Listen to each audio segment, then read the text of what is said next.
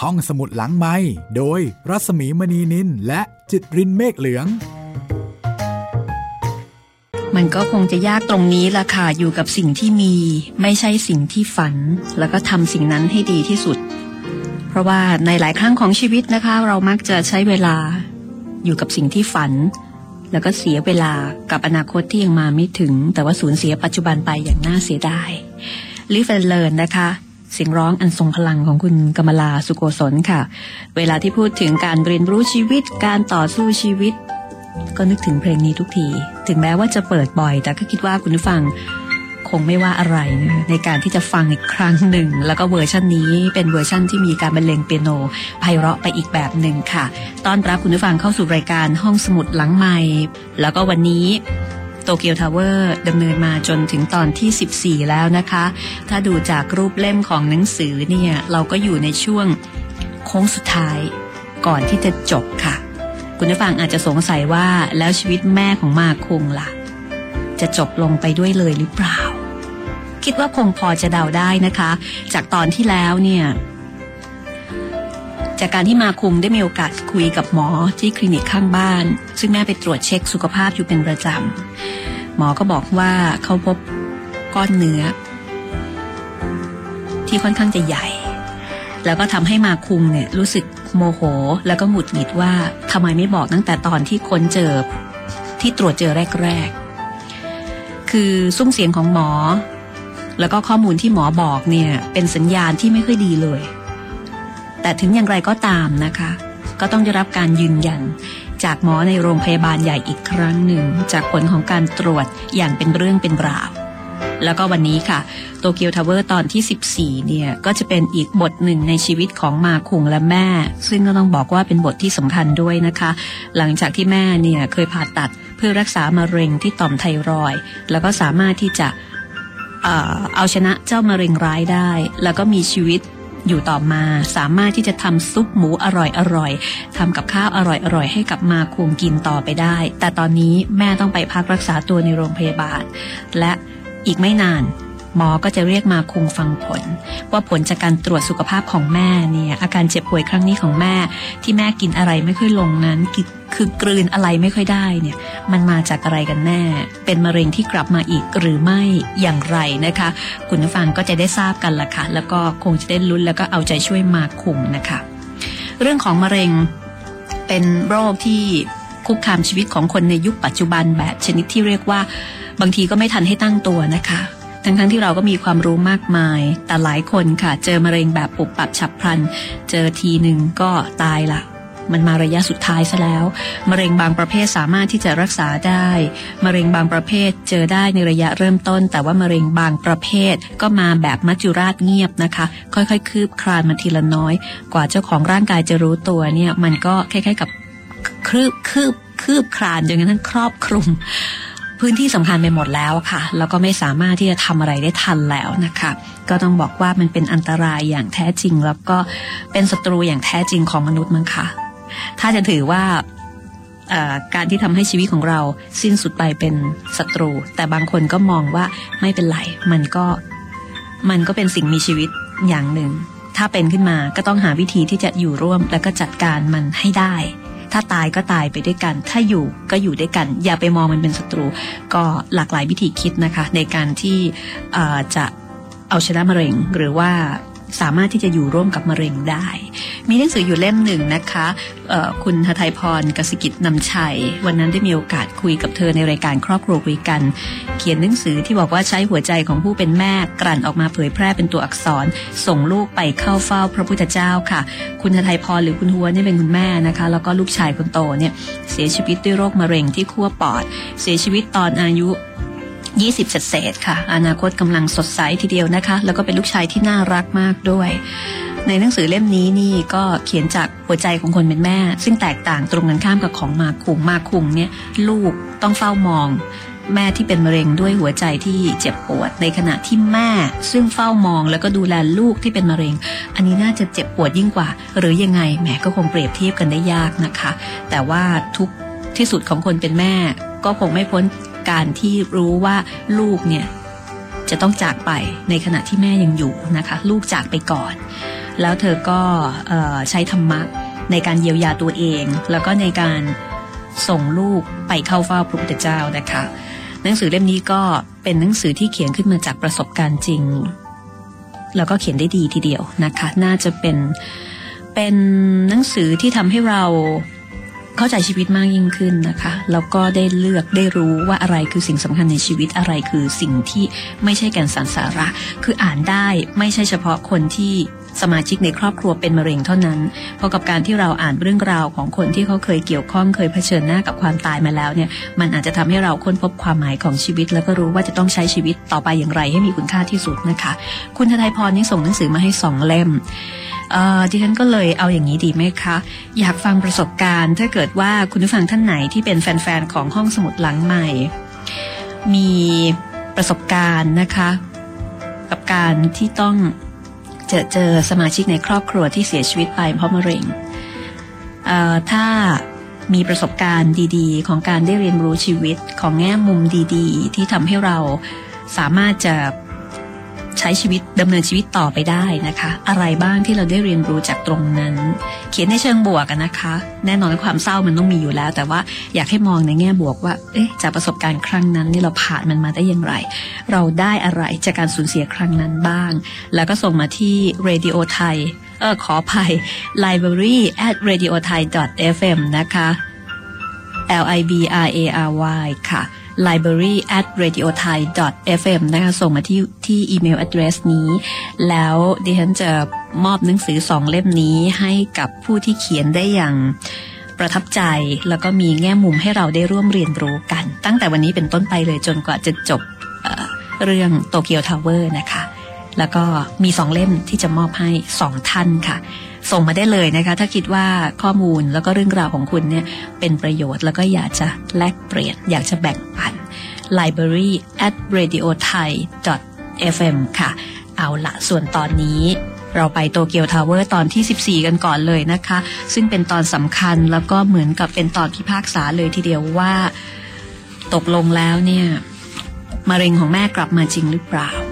แล้วมาคงจะจัดการกับชีวิตแล้วก็จัดการกับ โชคชะตาที่กำลังจะถาโถมเข้ามาอย่างไร พูดมาถึงตรงนี้คุณผู้ฟังก็คงพอจะเดาได้นะคะว่าแม่เนี่ยเป็นหรือไม่เป็น ไปฟังคำตอบพร้อมกันเลยค่ะ ตั้งแต่พ่อกับแม่แยกกันอยู่ มาคงได้เจอหน้าพ่อแทบจะไม่กี่ครั้ง สมัยที่ยังเป็นเด็ก ทุกครั้งที่ไปเยี่ยมญาติที่โคคุระ เขาจะได้เห็นหน้าพ่อ แต่ก็นับได้ไม่กี่วันหลัก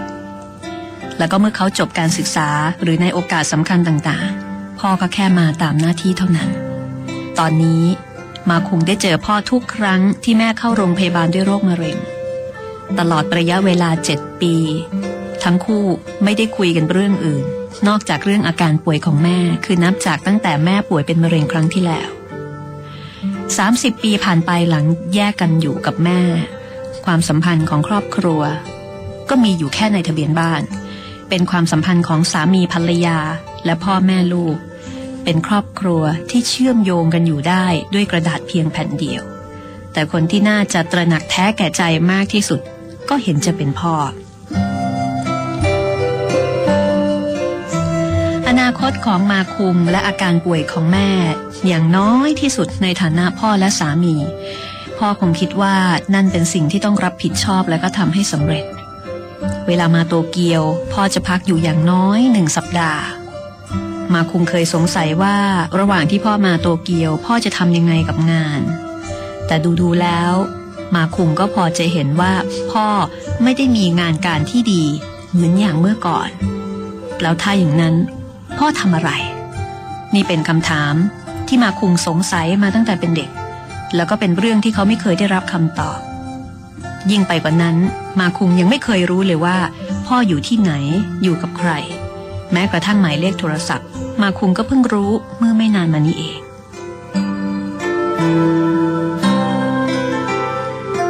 มาคุงลองโทรไปหาก่อนที่พ่อจะมาโตเกียวในครั้งนี้ ประโยคแรกที่พ่อพูดผ่านโทรศัพท์ พ่อไม่ได้ถามถึงอาการป่วยของแม่ แต่พ่อพูดว่า เออ พอใช้ยาปลุกผมยี่ห้อรีอัพแล้ว ผมงอกด้วยล่ะ มาคุงก็งงมากเลย ที่พ่อพูดถึงเรื่องของยาปลูกผม หลังจากที่พ่อสาธยายประสิทธิภาพของยาปลูกผมพ่อที่ที่ที่พ่อใช้จนหนำใจแล้วนะคะ พ่อก็เริ่มถามเรื่องแม่ หมอบอกว่าเป็นยังไงบ้าง ก็อีกไม่นานจะรู้ผลตรวจแล้วล่ะพ่อ ยังอยู่ห้องรวมใช่ไหม ใช่ ห้องหกคน เออ ถ้าถูกแยกไปห้องเดียวละแย่เลยนะ อืม ก็เรื่องนั้นก็เคยบอกพ่อแล้วนี่ จากการสนทนากัน มาคุงรู้สึกว่าพ่อเนี่ย ช่างไม่สนใจใครเลยจริง ๆ เรียกได้ว่า เป็นคนที่ไม่สนใจใครของแท้ทีเดียว คือเอาแต่เรื่องของตัวเอง มาคุงไปรับพ่อที่สถานีรถไฟโตเกียว แล้วก็ตรงไปที่โรงพยาบาล พ่อดูแก่ลงหลังจากที่ไม่ได้เห็นหน้ากันมานาน ตาของมาคุงจับจ้องไปที่ผมของพ่อโดยอัตโนมัติ เพราะว่าได้ฟังเรื่องของยาปลูกผมยี่ห้อใหม่ ผมของพ่อตอนนี้ดูบางลง แล้วก็เห็นผมขาวได้ชัดเจน แต่ถึงอย่างไร พ่อก็อายุตั้ง 66 แล้ว คือถึงแม้ผมจะร่วงลงไป มันก็ไม่น่าแปลกใจอะไร แต่พ่อคงจะทำใจไม่ได้ พ่อยังคงใส่แจ็คเก็ตตัวเดิม ที่มาคุงเคยเห็นเคยเจอเมื่อครั้งก่อน เสื้อแจ็คเก็ตลายสกอตตาทีทีมาคุงรู้สึกผิดสังเกต เพราะเป็นครั้งแรกที่พ่อใส่เสื้อผ้าซ้ำปกติแล้วพ่อเป็นคนที่ทุ่มไม่อั้นเรื่องเสื้อผ้าคือพ่อเนี่ยเป็นคนที่หน้าใหญ่ แล้วก็เป็นคนที่ให้ความสำคัญกับเรื่องของการแต่งตัว กับเรื่องของการเลือกเสื้อผ้ามาเป็นคนรสนิยมสูงประมาณนั้นแต่ครั้งนี้พ่อใส่เสื้อผ้าซ้ำก็คงจะเป็นสัญญาณบอกอะไรบางอย่าง กับความเป็นไปในปัจจุบันของชีวิตพ่อ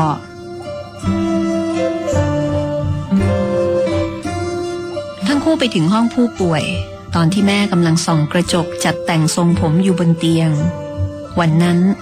แม่รู้ว่าพ่อจะมาเยี่ยม แม่จึงแต่งหน้าบางๆอย่าง คือแต่งอย่างเต็มที่เท่าที่คนป่วยจะทำได้ พ่อกับแม่คุยกัน แต่ดูท่าทางก็คงไม่มีเรื่องอะไรคุยกัน ก็คุยกันแบบสัพเพเหระ แบบไม่รู้จะจบยังไง มาคุงก็นั่งกินขนม แล้วก็ดูพ่อกับแม่คุยกันอย่างเงียบๆมาคุงสังเกตว่าแม่เนี่ย สวมแหวนที่นิ้วนางข้างซ้าย ถ้าจำไม่ผิดเป็นแหวนทองเออเป็นแหวนทองที่ป้าโนบุเอะให้มา เมื่อวาน แหวนวงนั้นอยู่ที่นิ้วนางข้างขวา แต่วันนี้แม่รู้ว่าพ่อจะมา แหวนจึงย้ายมาอยู่ที่ข้างซ้าย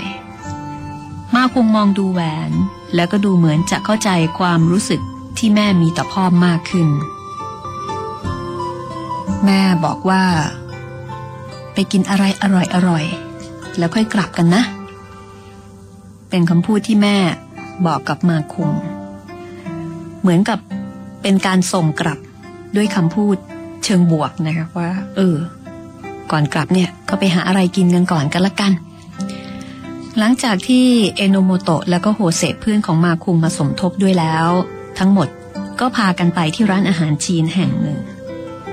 ปกติเวลาที่มาคุงอยู่กับพ่อสองต่อสองทั้งคู่แทบจะไม่ได้คุยกัน แต่ถ้ามีคนอื่น อย่างเช่น มีเพื่อน อย่างเอโนโมโตะที่เริ่มคุ้นเคยกับพ่อมาร่วมวงด้วย ก็จะคุยกันได้มากขึ้น ถึงตอนนี้มาคุงเริ่มรู้สึกว่า พ่อไม่ได้เป็นคนพูดน้อยอย่างที่คิด แต่มีข้อแม้ ว่าจะต้องเป็นเรื่องที่พ่อสนใจ แล้วก็อาจจะช้าไปสักหน่อย ที่มาคุงเพิ่งจะค้นพบว่า พ่อก็เป็นคนพูดตลกกับเขาเป็นเหมือนกัน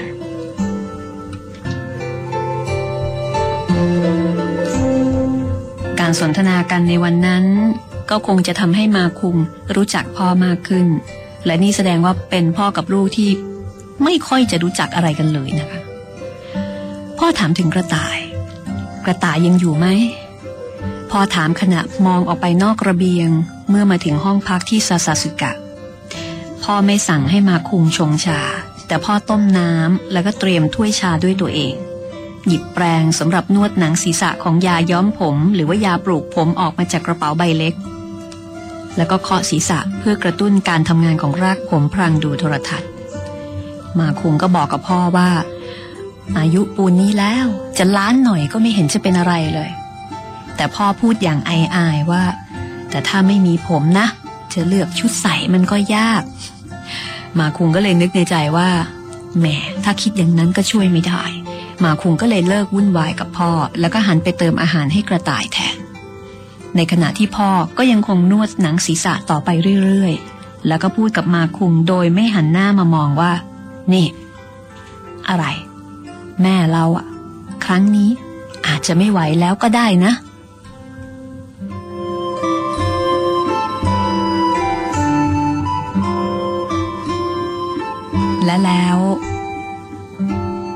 วันที่หลายคนรอคอยแต่ไม่อยากให้มาถึงก็มาถึงค่ะ วันที่คุณหมอเค ซึ่งเป็นคุณหมอคนใหม่ ที่จะรับช่วงดูแลแม่ต่อจากคุณหมอที คุณหมอทีที่เคยผ่าตัดมะเร็งต่อมไทรอยให้แม่นะคะคราวนี้เป็นคุณหมอเค ซึ่งเป็นผู้ดูแล แล้วก็นัดให้ไปฟังผลตรวจ วันนั้นแม่บอกกับมาคุงนี่แก อย่ามาสายเด็ดขาดเข้าใจไหม คือหมอนี่นัดช่วงเช้า ก่อนถึงวันนัด แม่ก็ย้ำแล้วย้ำอีกกับมาคุง แม่ห่วงว่ามาคุงจะไปสาย แล้วก็ทำให้หมอรอ คือแม่ไม่ได้ห่วงผลตรวจของตัวเองนะ แต่ห่วงว่าลูกชายนี่จะไปสายแล้วเดี๋ยวหมอรอเกรงใจนะคะ แต่ความเป็นจริงแล้ว วันนั้นหมอนัดให้มาคุงมาคุยด้วย ก่อนเวลาที่นัดกับแม่หนึ่งชั่วโมง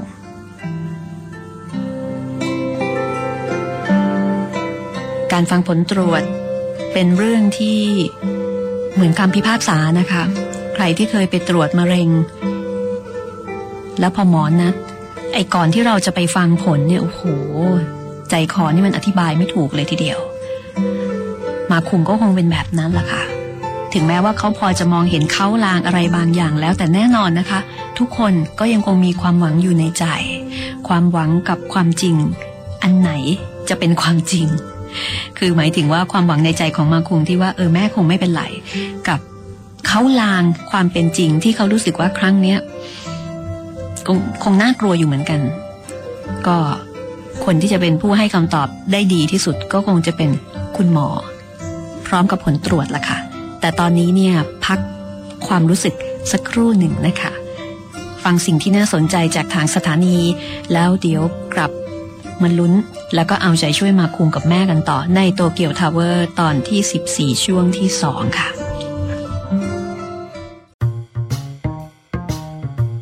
ห้องสมุดหลังไมค์โดยรัสมีมณีนินและจิตรินเมฆเหลือง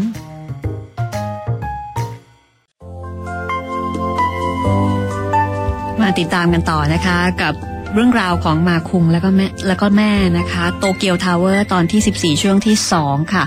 ก็ถ้าเกิดว่าใครสนใจอยากจะแลกเปลี่ยนประสบการณ์นะคะของการเรียนรู้จากการที่สมาชิกในครอบครัวเนี่ยเคยป่วยเป็นมะเร็ง หรือว่าประสบการณ์จากการสูญเสียนะคะ กับแง่มุมดีๆ ที่อยากจะแบ่งปัน มีหนังสือส่งลูกไปเข้าเฝ้าพระพุทธเจ้าของคุณทไทยพรกสิกิจนำชัยนะคะก็เป็นเป็นจะบอกว่าเป็นหนังสือธรรมะไหมเป็นหนังสือที่พูดถึงเรื่องการนำธรรมะมาใช้กับ ช่วงวิกฤตของชีวิตดูแลใจตัวเองแล้วก็เป็นธรรมะที่ใช้ในการทำให้เรื่องที่มันดูน่ากลัวน่าหวาดหวั่นเนี่ยเป็นเรื่องสำคัญของชีวิต แล้วก็เป็นเรื่องที่เราจะต้องจัดการมันให้ดีที่สุดอย่างกล้าหาญแล้วก็เข้มแข็งนะคะ แล้วก็ทำให้ลูกชายซึ่งจากไปแล้วเนี่ยจากไปอย่างเข้มแข็ง แล้วก็จากไปอย่างสงบ แล้วก็จากไปอย่างสง่างามทีเดียวค่ะ เป็นหนังสือที่คุณแม่ท่านนี้ก็บอกว่า อืมธรรมะเป็นสิ่งที่ศักดิ์สิทธิ์จริง ๆ แล้วก็เป็นสิ่งที่ใช้ได้จริง ๆ อย่างได้เห็นผลมาแล้วนะคะ อย่างชัดเจนมาก ก็เหมือนกับเป็นหลักฐานเชิงประจักษ์ประมาณนั้นมั้งคะ แล้วก็เป็นเรื่องที่น่าจะทำให้หลายคนเกิดแรงบันดาลใจในการที่จะสนใจธรรมะด้วยนะคะมีให้สองเล่มสำหรับคนที่บอกเล่าประสบการณ์นะคะว่าได้เรียนรู้อะไรบ้าง จากเหตุการณ์ที่สมาชิกในครอบครัวเนี่ยเคยเป็นมะเร็ง อาจจะเป็นแล้วก็ยังคงมีชีวิตอยู่ หรือว่าอาจจะเป็นแล้วจากไปได้ทั้งนั้นค่ะ กับแง่มุมดีๆ ที่จะแบ่งปันกันนะคะ เอาละทีนี้มาฟังกันต่อดีกว่ากำลังลุ้นเลยนะคะว่า หมอจะบอกว่ายังไง มันเป็นวันที่โอ้โหระทึกสุดๆละค่ะ วันฟังผลเนี่ยแล้วส่วนใหญ่เราก็จะเตรียมใจเผื่อเอาไว้แล้วเนาะแต่อีกใจหนึ่งก็ อดไม่ได้หรอกค่ะ ในการที่จะมีความหวัง แม้ว่าความหวังนั้นมันอาจจะริบหรี่เหลือเกินก็ตาม มาคงกับพ่อ และแม่จะต้องเผชิญกับอะไรบ้างนะคะ ติดตามกันได้เลยค่ะ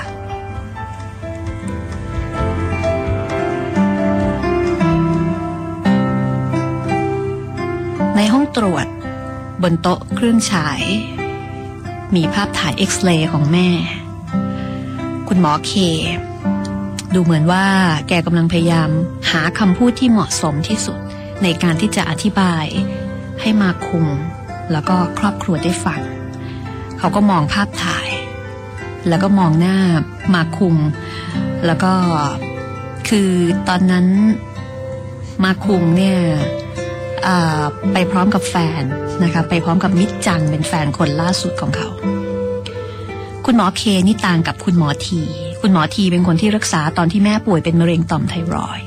คุณหมอทีเนี่ยมีความเชื่อมั่นในตัวเองสูง แต่ว่าคุณหมอเค ดูท่าทางเคร่งเครียดท่าทางเคร่งเครียดของหมอนี่มีผลต่อคนไข้เยอะมากนะคะ ก็ทำให้คนไข้เนี่ยสัมผัสได้ถึงคลื่นแห่งความกังวล คนไข้ก็กังวลไปด้วย คุณหมอเคบอกว่าเออคุณแม่เองก็อาจจะรู้ตัวแล้วนะครับ เป็นมะเร็งกระเพาะอาหารนะครับ มาคงก็ อืม ถึงแม้จะเป็นเรื่องที่คาดกันเอาไว้ก่อนแล้ว แต่พอได้ฟังจากปากของคุณหมอ แน่นอนนะคะ ก็รู้สึกหนักใจ มาคงก็ถามว่า แล้วเป็นมะเร็งที่หลงเหลือจากครั้งที่เป็นมะเร็งต่อมไทรอยหรือเปล่าครับ หมอบอกว่าไม่ใช่ ตอนผ่าตัดมะเร็งต่อมไทรอยได้ตัดเอาส่วนร้ายออกไปหมดแล้วมะเร็งในครั้งนี้เป็นก้อนเนื้อในกระเพาะอาหารที่ค่อนข้างแข็ง และตอนนี้ ก็ลามไปมากแล้วด้วย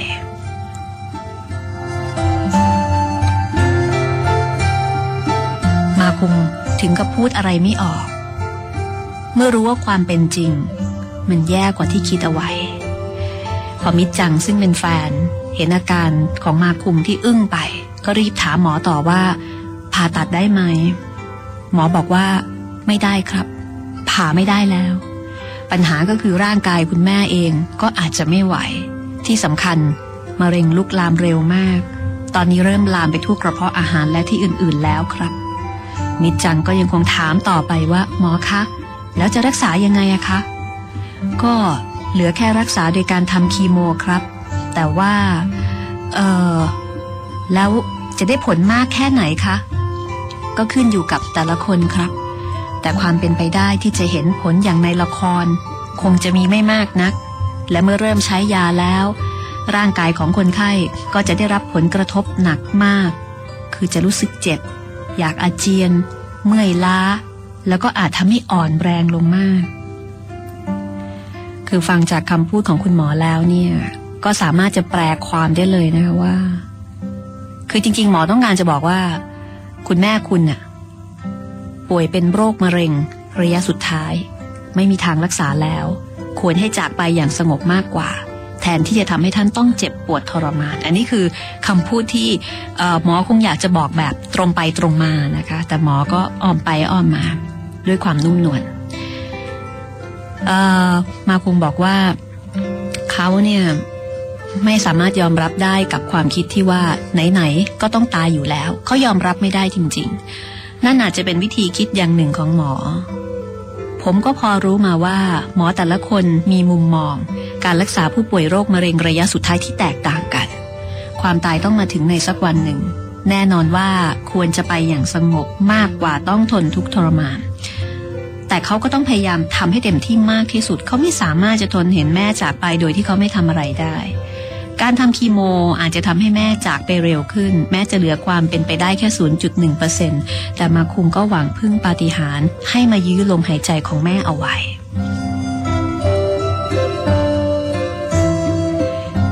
ผมจึงถามหมออีกครั้งว่า รักษาโดยการผ่าตัดไม่ได้จริง ๆ เหรอครับ ครับ ผ่าไม่ได้ครับ ผ่าตัดไม่ได้ทำคีโมก็ไม่ดี มาคุงรู้สึกโมโหว่า แล้วหมออย่างคุณทำอะไรได้บ้าง มาถึงขั้นนี้ก็คงจะต้องทำคีโมเท่านั้น อาจจะเป็นการทรมานร่างกายของแม่ แต่ในเมื่อยังมีความหวังหลงเหลืออยู่บ้าง มาคุมก็ไม่สามารถปิดตาไม่รับรู้ได้ คุณหมอครับ ช่วยรักษาแม่ผมโดยการทำคีโมเถอะครับ หมอถอนหายใจเฮือก แล้วก็เริ่มพูดถึงเรื่องที่จะต้องคุยกับแม่ในอีกไม่กี่นาทีต่อมา คุณจะบอกเจ้าตัวไหมครับ ครับ ผมสัญญากับแม่เอาไว้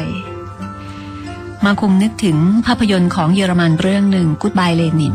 ไม่ทราบคุณผู้ฟังเคยได้ชมหรือเปล่านะคะ คือก่อนที่กำแพงกรุงเบอร์ลินจะถูกทำลายลง ในเรื่องนี้นี่ได้นำเสนอเรื่องแม่ของตัวเอก ที่หัวใจวายไม่ได้สติ เวลาผ่านไปหลายเดือน แม่ฟื้นขึ้นมาได้อย่างปาฏิหาริย์ทีนี้ไอ้ช่วงเวลาที่แม่หมดสติไปเนี่ยกำแพงที่กั้นกลางระหว่างตะวันออกกับตะวันตกนี่ถูกทำลาย เยอรมันตะวันออกก็พัฒนาไปอย่างรวดเร็ว แม่เคยเป็นพวกรณรงค์รักชาติ ลูกชายก็เลยต้องโกหก แล้วก็ปกปิดความจริงมาโดยตลอด คือลูกชายนี่โกหกแม่ เพื่อไม่ให้แม่ที่ป่วยเป็นโรคหัวใจ ต้องได้รับความกระทบกระเทือน แต่ในกรณีของมาคุงไม่ใช่ มาคุงรู้สึกว่าเขาต้องบอกความจริง ผมจะบอกความจริงกับแม่ทุกอย่างแม่อ่านหนังสือเกี่ยวกับโรคมะเร็งหลายเล่ม ตั้งแต่รู้ว่าตัวเองเป็นมะเร็งในครั้งแรก เพราะฉะนั้นถ้าบอกว่าทำคีโม แม่ก็คงรู้ว่าจะเกิดอะไรขึ้น และที่สำคัญก่อนเข้าโรงพยาบาล แม่ย้ำซ้ำแล้วซ้ำเล่ากับผมว่า แม้ว่าจะเป็นมะเร็งที่ไม่มีทางรักษาให้หายได้ แต่แกก็ต้องบอกแม่นะ เพราะว่าก่อนตายแม่มีเรื่องต้องทำ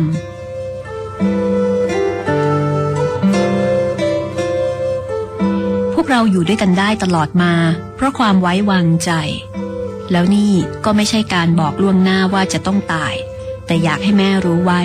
เพื่อให้มีความหวังว่าต้องมีชีวิตอยู่ต่อไป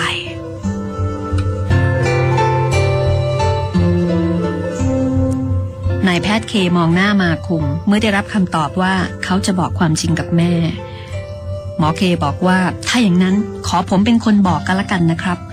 คือก็ประมาณว่าเป็นหน้าที่ของแพทย์ แพทย์ก็คงจะรู้วิธีที่จะบอกคนไข้อย่างนุ่มนวลมากกว่า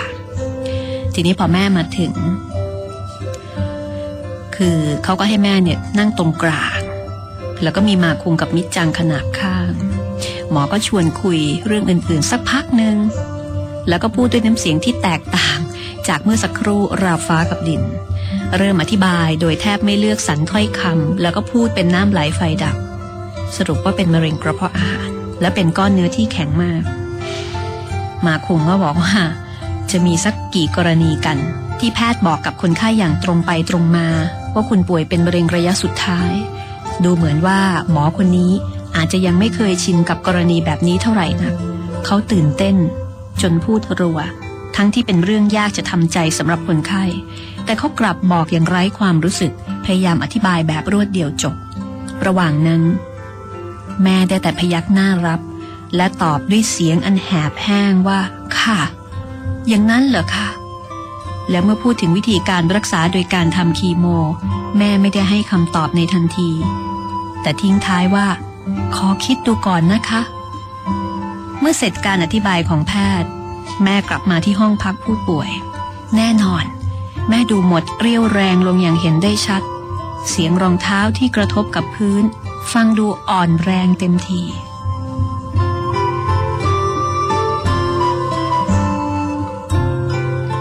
แม่อ่านหนังสือมาเยอะ แม่รับรู้เรื่องของมะเร็งมามากมายจากหนังสือ ข้อมูลต่างๆ คงจะเริ่มผุดขึ้นมาในสมองของแม่ เพื่อค้นหาว่าสิ่งที่ว่านั้นคืออะไรสำหรับแม่เองก็คงรู้สึกเช่นเดียวกับผมว่า สถานการณ์ตอนนี้ แย่กว่าที่คิดเอาไว้มากนัก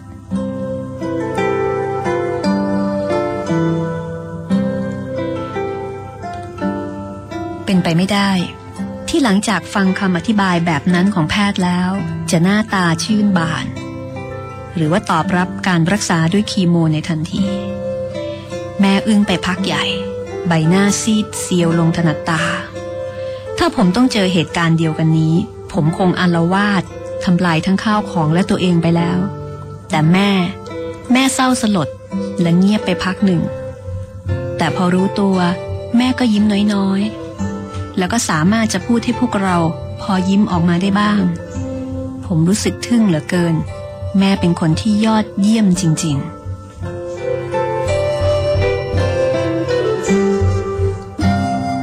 จากนั้นทุกคนก็พยายามเกลี้ยกล่อมแม่ ถึงจะลำบากสักหน่อย แต่ถ้าไม่ลองก็ไม่รู้ เพราะฉะนั้นให้หมอทำคีโมเถอะนะ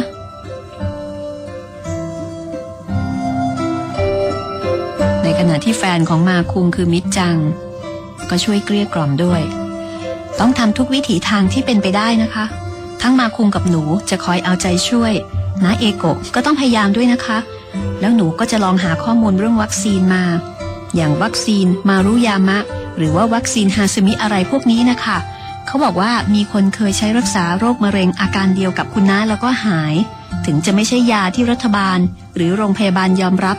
แต่ไปซื้อมาให้หมอฉีดก็ได้เหมือนกันหนูจะไปปรึกษาเรื่องการใช้ยาตัวนี้ดู ได้ข่าวมาว่า ที่อาซางยะ มีคลินิกที่ขายวัคซีนฮาซึมิด้วยอะค่ะ แล้วมิจังก็ไปเก็บรวบรวมข้อมูลที่เป็นเอกสารแจก หรือหนังสือเกี่ยวกับวัคซีนรักษาโรคมะเร็งมามากมาย แล้วก็ช่วยวิ่งเต้นเป็นธุระเรื่องนี้ แล้วก็ดูเหมือนว่าเธอจะลางานด้วย ก็คงเหมือนกันนะคะ ไม่ว่าจะเป็นที่ไหน คนที่ป่วยเป็นมะเร็ง ไม่ว่าใครบอกว่าจะมียาดีที่ไหน จะถูกกฎหมายจะผิดกฎหมายอย่างไร จะถูกจะแพงแค่ไหนญาติพี่น้องก็ยินดีและเต็มใจ ในการที่จะไปไขว่คว้าหามา เพื่อเอามาทดลอง คือมันก็ไม่มีอะไรที่จะดีไปกว่านี้แล้วนะคะ หนังสือเกี่ยวกับวัคซีนที่มิดจังเอามาให้กับมาคุงนั้น มีกระดาษแปะขั้นเอาไว้หลายหน้า อาคารผู้ป่วยที่ใกล้เคียงกับแม่ วิธีการหาซื้อยา รวมทั้งข้อคิดเห็นที่หลากหลาย พร้อมภาพถ่ายจำนวนมากของคนที่รอดชีวิตมาด้วยวัคซีนที่ว่านี้ มันก็เป็นความหวังละค่ะ และนอกจากนี้ก็มีเรื่องเกี่ยวกับการรักษาโดยวัคซีนที่ไม่มีผลข้างเคียง แล้วก็ทำให้ผู้ป่วยใช้ชีวิตที่เหลืออยู่ได้ โดยไม่เจ็บปวด ในขณะที่แม่ก็กังวลว่า แต่ว่าวัคซีนมันแพงอยู่ไม่ใช่หรอ ถึงเวลานี้แม่ก็ยังเป็นห่วงเรื่องเงินอยู่อีก แต่ทุกคนก็พยายามที่จะบอกกับแม่ ว่าไม่ต้องกังวล ทุกคนพยายามที่จะปรึกษาหารือ เพื่อค้นหาวิธีรักษาอันหลากหลายรูปแบบสำหรับตัวมาคุงเอง เขาทำอะไรไม่ได้ นอกจากพูดปลอบประโลมแม่ ผมผิดหวังในตัวเองที่ไร้ความสามารถ ถึงเชื่อว่าจะรักษาให้หายได้ แต่ในเบื้องลึกของจิตใจ ผมมีความกังวลที่ทับถมกันอยู่เหมือนดินโครน ซึ่งทำให้ร่างกายและจิตใจเคลื่อนไหวช้าลง สิ่งหนึ่งที่ผมน่าจะทำได้เพื่อแม่ก็คือ ตั้งใจอ้อนวอนให้พระเจ้าอวยพร ให้ผมเลิกนิสัยดื่มเหล้ายันเช้าเสียที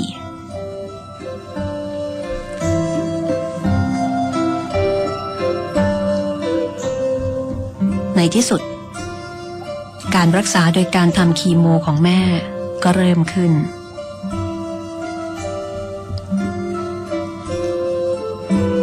มีการใช้วิธีรักษาของทางโรงพยาบาล กับการฉีดวัคซีนฮาซึมิควบคู่กันไป แพทย์ที่รักษาก็แสดงท่าทีว่าวัคซีนนั้นฉีดไปก็ไม่มีประโยชน์ แต่ก็ไม่ได้พูดออกมา ทั้งที่ในความเป็นจริงก็ไม่มีใครรู้ว่าวิธีไหนคือวิธีที่ได้ผลอย่างแท้จริง ความหวังไม่ใช่สิ่งที่มีอยู่แล้ว แต่ก็ไม่ใช่สิ่งที่ไม่มีตัวตน เปรียบได้กับเส้นทางบนพื้นดิน แต่เดิมบนดินไม่มีเส้นทางให้เราเดิน แต่ดินที่มีคนเดินผ่านมากมาย ในที่สุดก็จะกลายเป็นเส้นทางคำพูดที่กล่าวกันมาตั้งแต่สมัยโบราณ ดูจะมีคุณค่าก็ต่อเมื่อมีความเชื่อเกิดขึ้น หลังจากที่ได้รับยาต้านมะเร็ง ปรากฏว่าร่างกายของแม่ย่ำแย่ลงทันตาเห็น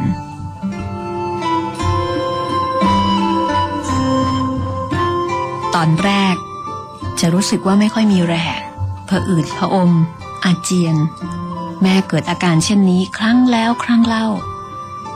แม่เจ็บปวดทรมาน ถึงกับคว่ำหน้าแล้วก็ดิ้นรน พอเงยหน้าขึ้นมาได้ก็อาเจียนต่อ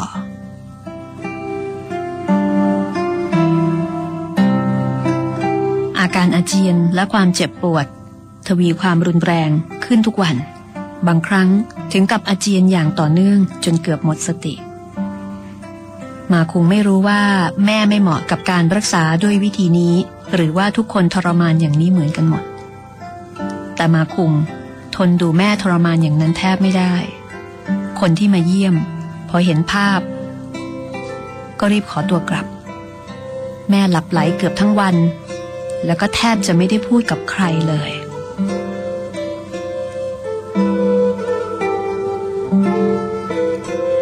การทำคีโม เป็นวิธีรักษาที่ทำให้ผู้ป่วยทรมานอย่างมาก แต่ความเป็นไปได้ที่จะหายในครั้งนี้ กลับมีน้อย เมื่อได้เห็นสภาพของแม่ หลังจากที่แม่ยอมทำคีโมด้วยตาตัวเอง มาคุงจึงเข้าใจว่าเป็นเรื่องธรรมดา หากญาติผู้ป่วยจะหลีกเลี่ยงการทำคีโม อันมีผลข้างเคียงและความเจ็บปวดเกิดขึ้นตามมา แล้วก็เลือกที่จะให้ผู้ป่วยจากไปอย่างสงบ